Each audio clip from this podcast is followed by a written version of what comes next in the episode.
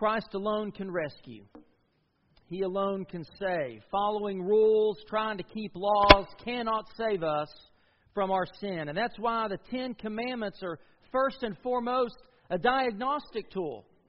They're there to show us our sin, to point out to us how desperately we need a Savior, how desperately our families need Jesus if we're to be stronger and healthier families. I've visited people in the hospital before who told me, said, David, I feel fine. I don't know why they're keeping me here. They wanted to go home. But the doctors were keeping them there because the doctors knew their condition better than the patient did. They knew the truth of their condition. And, and the same is true for us and our families. We may think we're doing fine, but God knows better. He sees our hearts. And He uses the Ten Commandments to shine His spotlight of truth onto our lives and onto our families so that we can see where we need His help. And today's commandment shines a spotlight on an area that many families desperately need help with. I need help with it. Listen, I'm going to tell you of all these commandments that we're talking about, this is the one your pastor struggles with the most. Let's turn together to Exodus chapter 20, beginning in verse 8. Remember the Sabbath day by keeping it holy. Six days you shall labor and do all your work, but the seventh day is a Sabbath to the Lord your God. On it you shall do no work, neither you, nor your son or daughter, nor your manservant or maidservant, nor your animals, nor the alien within your gates. For in six days the Lord made the heavens and the earth and the sea and all that is in them, but he rested on the seventh day. Therefore the Lord blessed the Sabbath day and made it holy. Let's pray together. Father, we are thankful for your word. We're thankful for these commandments and for all of the truth of Scripture that points out to us where, where our lives fall short, where we're askew, where our priorities are out of alignment. And Father, I pray your Spirit would bring conviction to us this morning. I pray that your Spirit would bring illumination to our minds and our hearts to show us today where we need to improve and work on remembering the Sabbath day and keeping it holy. We ask it in the name of Jesus, the one alone who can rescue us. Amen. It's interesting to me, if you just look at this, especially if you've got your scripture open, you look at this fourth commandment, verses 8 through 11. God had more to say about taking a day off than anything else in the Ten Commandments. It is by far the longest commandment.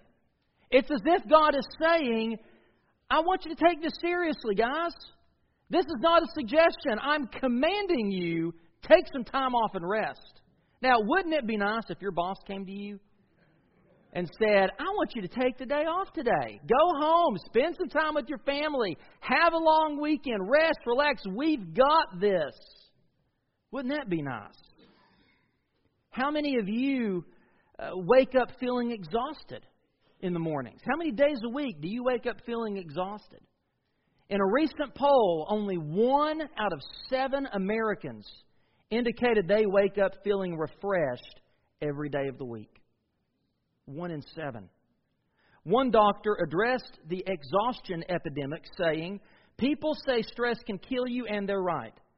In today's society, most people are on this disease continuum that I call stress without recovery if they continue on that course, meaning that they just are constantly under some sort of stress all the time, if they continue on that course, it eventually leads to chronic disease like high blood pressure, strokes, heart attacks, diabetes gets worse, and he just had this huge list of things.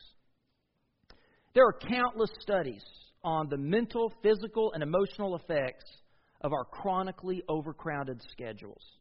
Longer work weeks, social media use. Many people are saying that the rise in sleep problems, discipline problems with kids, shorter attention spans are, are, are, are directly related to how overly busy and constantly plugged in we've become as a people. Do you ever just get tired of thinking about all the stuff that you got to do? Do you ever find yourself as fatigued on Monday morning as you were on Friday afternoon?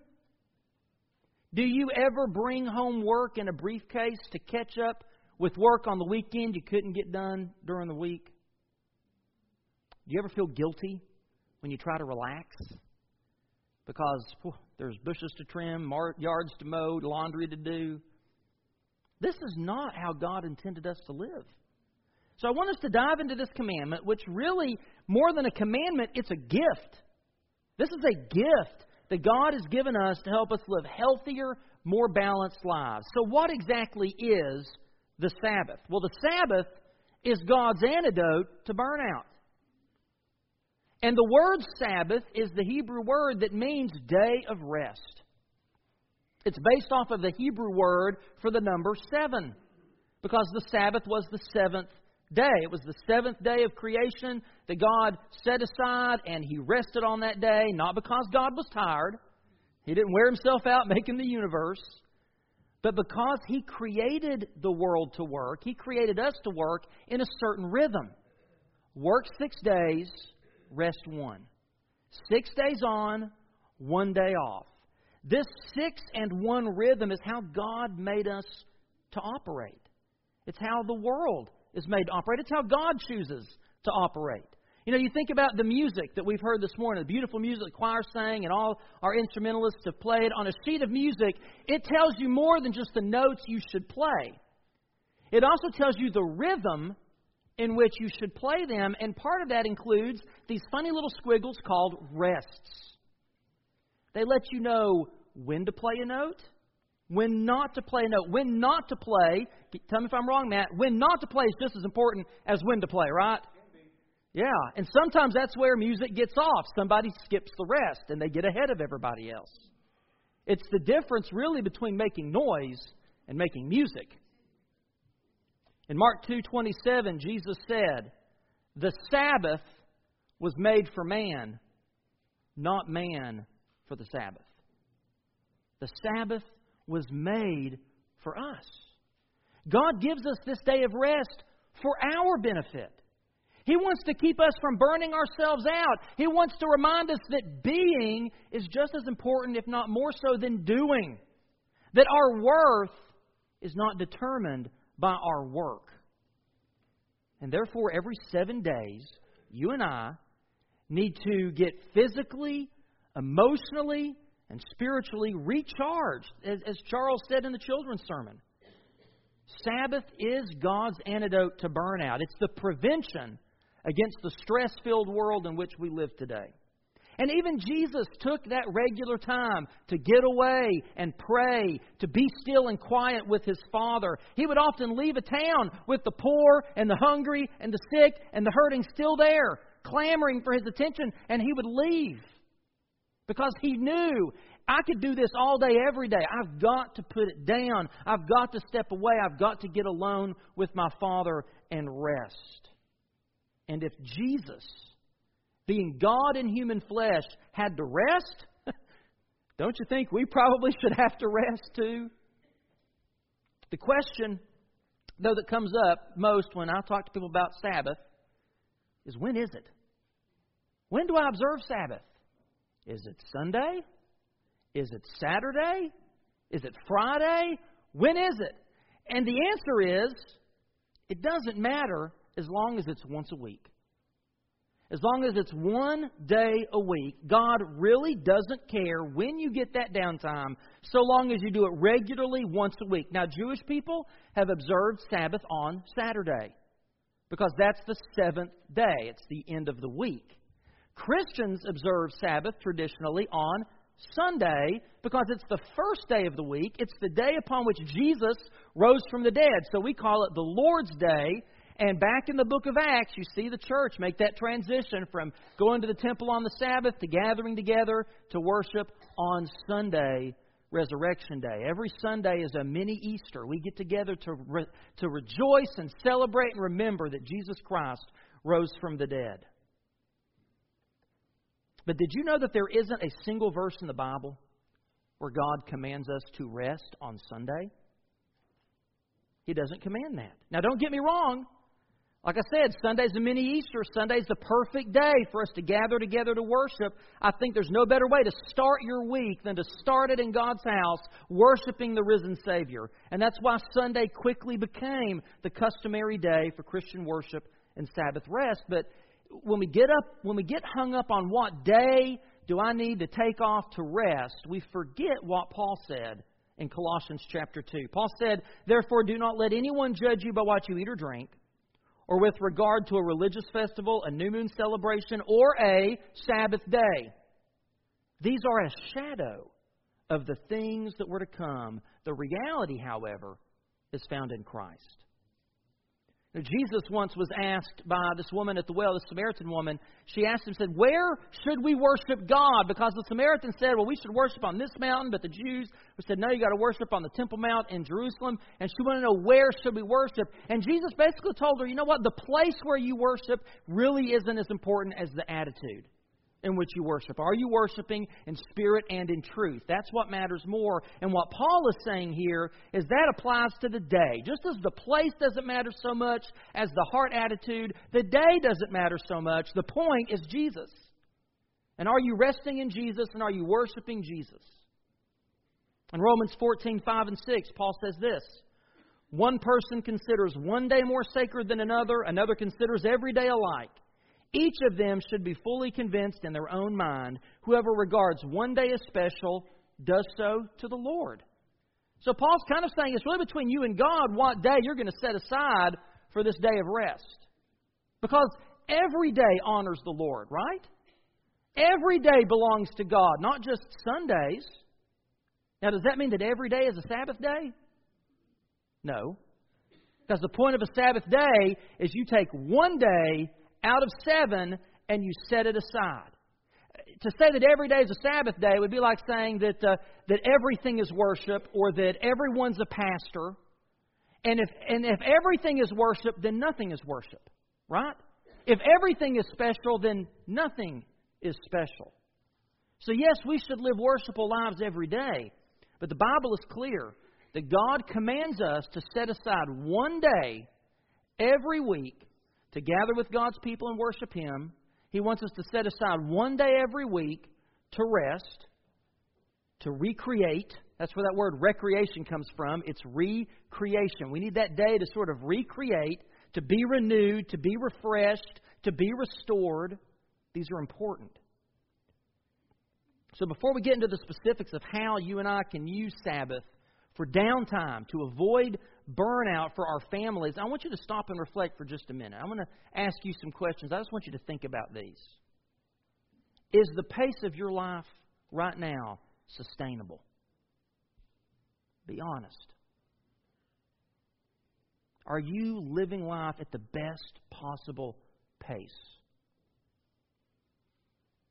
What needs to change in your family's schedule to make the rhythm of life more sustainable?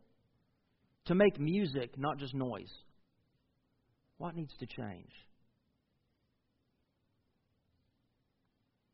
Think about that. As we talked about how we can observe the Sabbath, God says in this commandment that we are to remember the Sabbath day by keeping it holy. Well, we just talked about what it means to remember the Sabbath day. Remember the Sabbath day. Don't forget. Be honest. Acknowledge that you need to take some time off to rest and to recharge. Okay? You're like my iPhone. If I don't plug in my iPhone every night, the next day it's going to die on me, and then it's, it's good for nothing. We're the same way. We've got to have that time. So to remember the Sabbath day is to be honest and to acknowledge that reality. But the second part of that is keeping it holy. How do we keep the Sabbath day in such a way that it's holy? Well, first we have to understand that to be holy means to be set apart. It means to be different.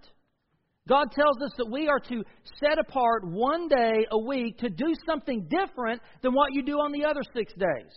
The seventh day should be a change of pace. To keep, to keep that rest holy means that we use it in the way God intended for us to use it because God is the one who made it holy. God made it holy. We are charged with keeping it holy, keeping it special and set apart. God wants us to use our Sabbath day as a weekly time to rest, to recharge, and to refocus. Let's think about that. First, it's downtime to rest our bodies.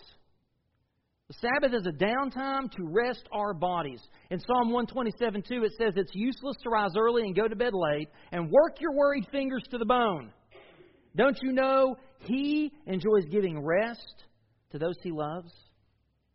God enjoys giving rest to us. He doesn't want us just to work, work, work, work, work our fingers to the bone.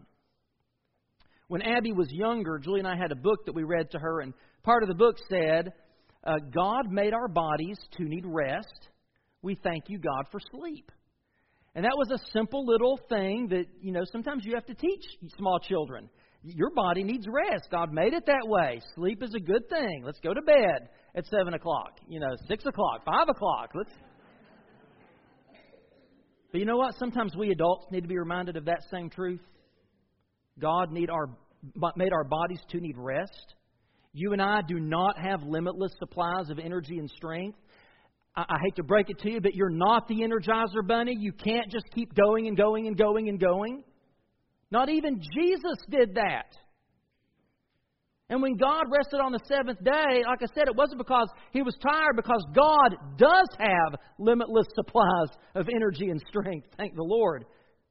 But he rested on that day to model for us that six in one rhythm that that is an immutable law of life. So when you go home this afternoon and you take that Sunday afternoon nap, you now have a biblical justification for doing so. The pastor said, and I'll be joining you in that nap this afternoon. You know, when you think about it, though, we've got so many work saving devices. You know, you think about this, this iPhone, you think about all the stuff that we have our computers, our technology, all the kitchen appliances. We've got a vacuum cleaner that vacuums the house by itself. Things annoying as all get out, but knock stuff over, things like get stuck under the couch. But we have all of these work saving devices, yet we seem to be working more and more. And we work longer and longer. The, the exhaustion epidemic that doctor talked about is real.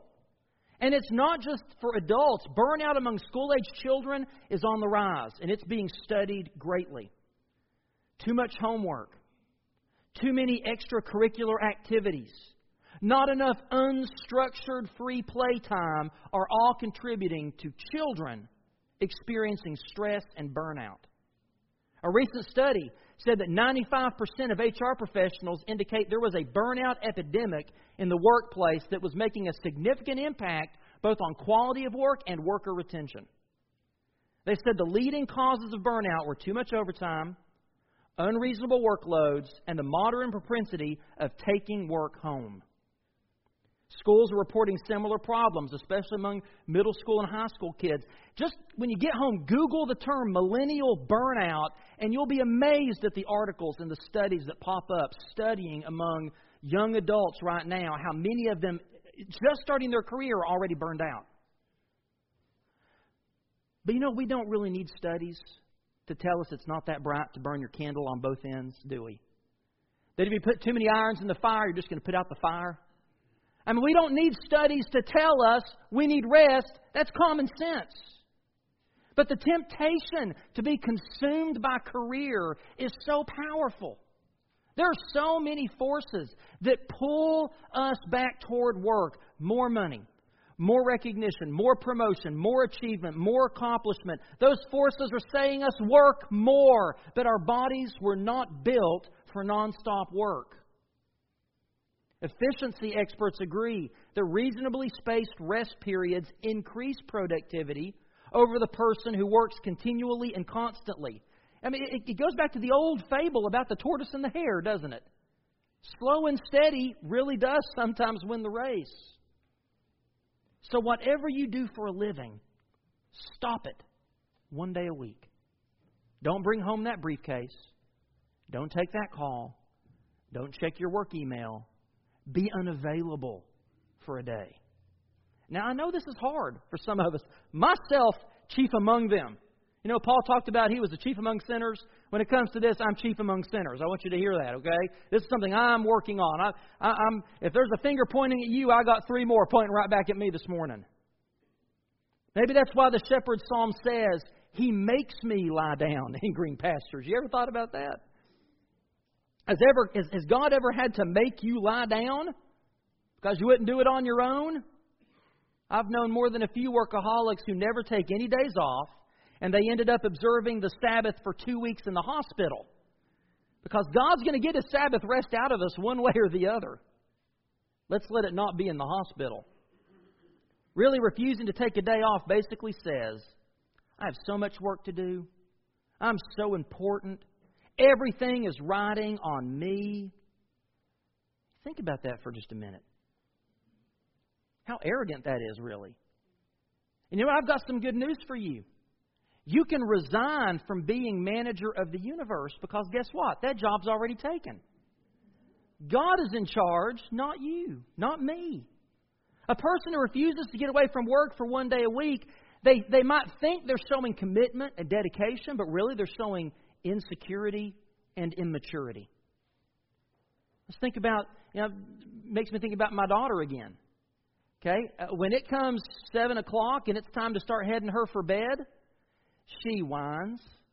She complains. She makes up excuses. She drags her feet through her nighttime chores. Our daughter doesn't like to go to bed at night. But guess what? She's seven. She's not supposed to want to go to bed at night. But as her parents, we know that if she doesn't get plenty of sleep, she's not going to be worth as much the next day. So we make her lie down. And sometimes God has to make us lie down in those green pastures.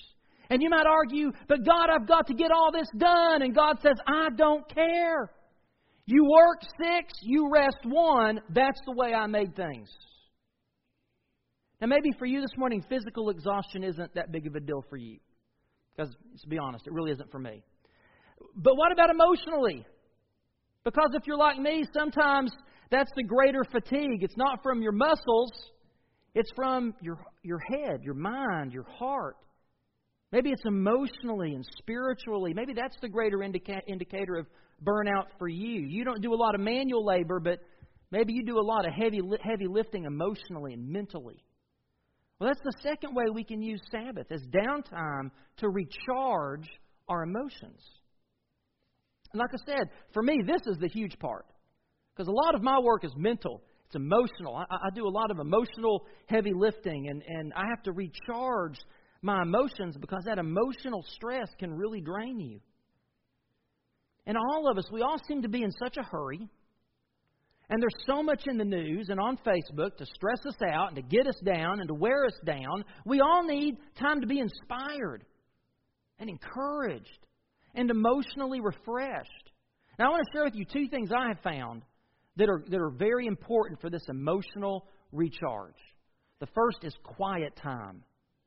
Quiet time is essential.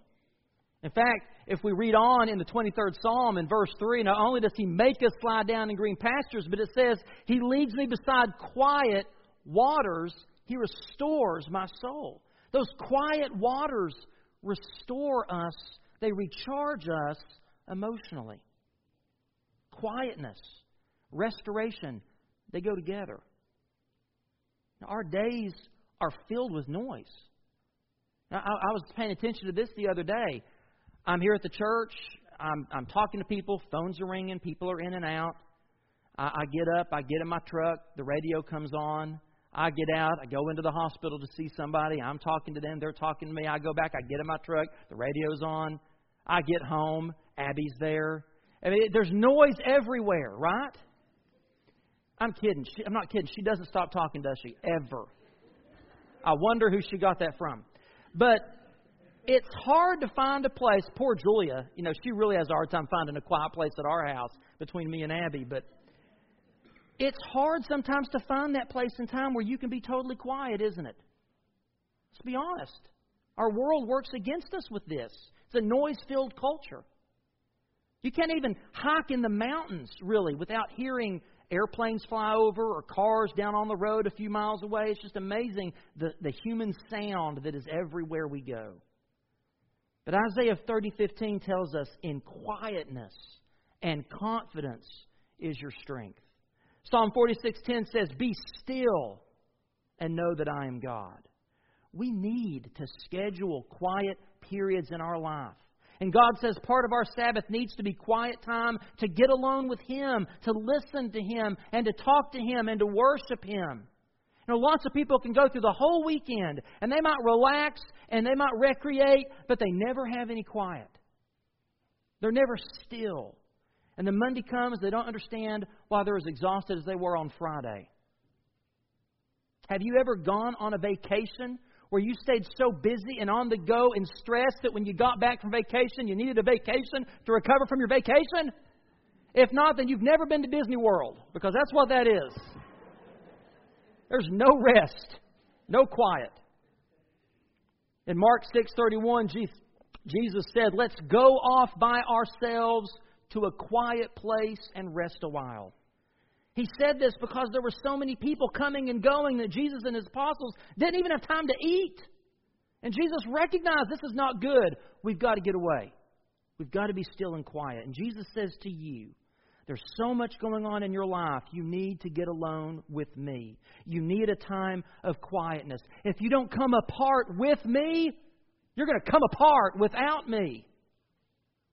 We need that quiet time. Secondly, I found family time. Family time. Now, if we think about it, for most of American history, Sundays were set apart for two things, weren't they? Church and family. And I think that's still a good idea. God wants you to plan some special time with your family, to do something with them that will draw you closer together, to relax and have some fun with your family. It's not wasting time, it's important time. God says you need it. In Ecclesiastes 9 9, it encourages husbands enjoy life with your wife, whom you love. And in Proverbs 17:22 it says a cheerful heart is good medicine. So we need to, to get away with our family and be cheered and, and, and enjoy that time together. And, and part of our church's commitment to help you build stronger and healthier families is this Faith at Home Resource Center out in the atrium. And one of the things you're always going to find out there, the little cards kind of in those middle uh, holders in the middle of it, there's these little cards and on those, you're always going to find at least one of those is going to give you something fun and meaningful to do with your family. It could be a, a date night. It could be a, a, a creative, fun meal to have together and a game to play. It could be something to encourage you and to spark your imagination about how you and your family can have fun together. On Sunday afternoons, I want you to go home, and, and some of you all, the whole family all gets together. That's great. Do that. Eat a meal, laugh, share stories, let the kids play together in the yard. That's what Sunday afternoons should be about. In Hebrews 10 24 and 25, though, it tells us, Let us consider how we may spur one another on toward love and good deeds, not giving up meeting together as some are in the habit of doing, but encouraging one another. So when I talk about family time, I'm also talking about time with God's family. We need time every week with God's family. And I'll tell you, for my family, you guys are family. Our church is very much family to us. And we can be emotionally recharged by a loving church family, by the accountability and the care that you find in a Sunday school class or a Sunday night small group. We need to get together with God's family for that encouragement, as Hebrews tells us. Because we can get burned out in our service to the kingdom of God just as easy as we can get burned out on our 9 to 5 job. And when we spend time with God's family, it can recharge us to continue loving others and doing good. That's why David says in Psalm 122 1, I was glad when they said to me, Let us go to the house of, of the Lord. David looked forward to it because there's a rejuvenation that comes by getting together with other believers. And that brings me to the last way we can use Sabbath, and that's downtime to refocus our spirit. You know, as important as it is to be quiet and spend time with family and even God's family, the most important thing we need is to tune in to God. That's why Sundays are essential to your spiritual health. Even if you have to take another day, as I do, as Matt does, to have a day off, uh, that, that time on Sunday is important for worship and for gathering with God's family. You know, your car needs a regular tune up, doesn't it? You have to take it in and get the wheels aligned and, and to get things balanced. And that's what worship does for us. It helps us to align our priority, it helps us to find balance in our life. It's not enough to just take a day to care for your physical and emotional needs if you don't take care of your spiritual needs too. But we, we as a culture, we've turned Sunday into fun day. We've taken a holy day and made it just a holiday. But if all you ever do is work and play, pretty soon you're going to start to think that work and play is all there is to life. And you forget the things of God, the things that matter and that last into eternity. As Mark 8:36 says, "What good is it for a man to gain the whole world yet forfeit his soul? What can a man give in exchange for his soul?" When we come to worship, it, it helps us to ask that question What am I exchanging my life for? What did I give the last seven days, the last 168 hours of my life for? We need to re examine our priorities, tune into Him, and let Him help us keep our perspectives straight. Let me speak to dads for just a moment. If you want a simple, practical way to be the spiritual head of your family, here you go. Be faithful and consistent in having your family with you in worship. Values aren't taught so much as they're caught. And moms and dads, if we're not modeling for our children the importance of prayer and God's Word and worshiping with God's people, they're not going to learn it. And every time you say, Well, we're not going to go to church this weekend, we're tired today, we've got some extra work to do outside, we were up late last night watching the game, so we're just not going to go today, you're modeling an inconsistency to your family. God says, every seven days, rest rest your body. Recharge your emotions and, your, and, and refocus your spirit in worship. What is more important in your life? Honestly, your work or your worship? Golf or God? Playing or praying? Which are you modeling the most for your family? Jesus isn't calling us something difficult here, folks. In fact, it's really pretty logical. He is our maker. He knows best how we are made to live. He said He came that we might have life to the fullest. When you do it God's way, you benefit in every way physically, mentally, emotionally, relationally, spiritually. But when you don't follow God's principles, if Jesus isn't the center of your life, calling the shots, then you have to ask Are my priorities out of line? Is that why I'm always tired and grouchy and I lose my temper at home? Is that why I feel out of balance? As the instrumentalists come, I want you to listen to Jesus' invitation to us this morning. Are you tired? Worn out? Burned out on religion? Come to me. Get away with me, and you'll recover your life. I'll show you how to take a real rest. Walk with me and work with me. Watch how I do it. Learn the unforced rhythms of grace. He says, I won't lay anything heavy or ill fitting on you. Keep company with me, and you'll learn to live freely and lightly. But doesn't that sound great? That's a beautiful invitation. Won't you come to Jesus this morning? and ask Him to help you. Give Him all the parts of your life that are loading you down. Let Him help you sort out what's really important. This morning, maybe you need to ask Jesus to become your Savior and your Lord. You need Him to help you better manage your life than you ever could. Jesus says, Come to me.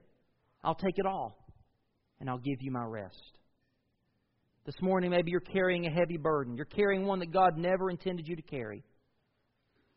Let me encourage you to stop trying to be God. Let God be God, and your life will be lighter and freer. Maybe you need to come at this altar and just lay some of those burdens down. Maybe to come and repent of the, of the pridefulness that says that it all depends on me. And you need to trust in the Lord and rest in Him. And I want to challenge all of us to really start taking this commandment seriously. It's not an option. You have to make the time to spend in worship, to spend with your family, to spend in quiet time with God. Because if you don't, you're going to pay for it. God's going to get his time from us one way or the other. So let's come. Let's cast our cares on Jesus. Let's find our rest in Him.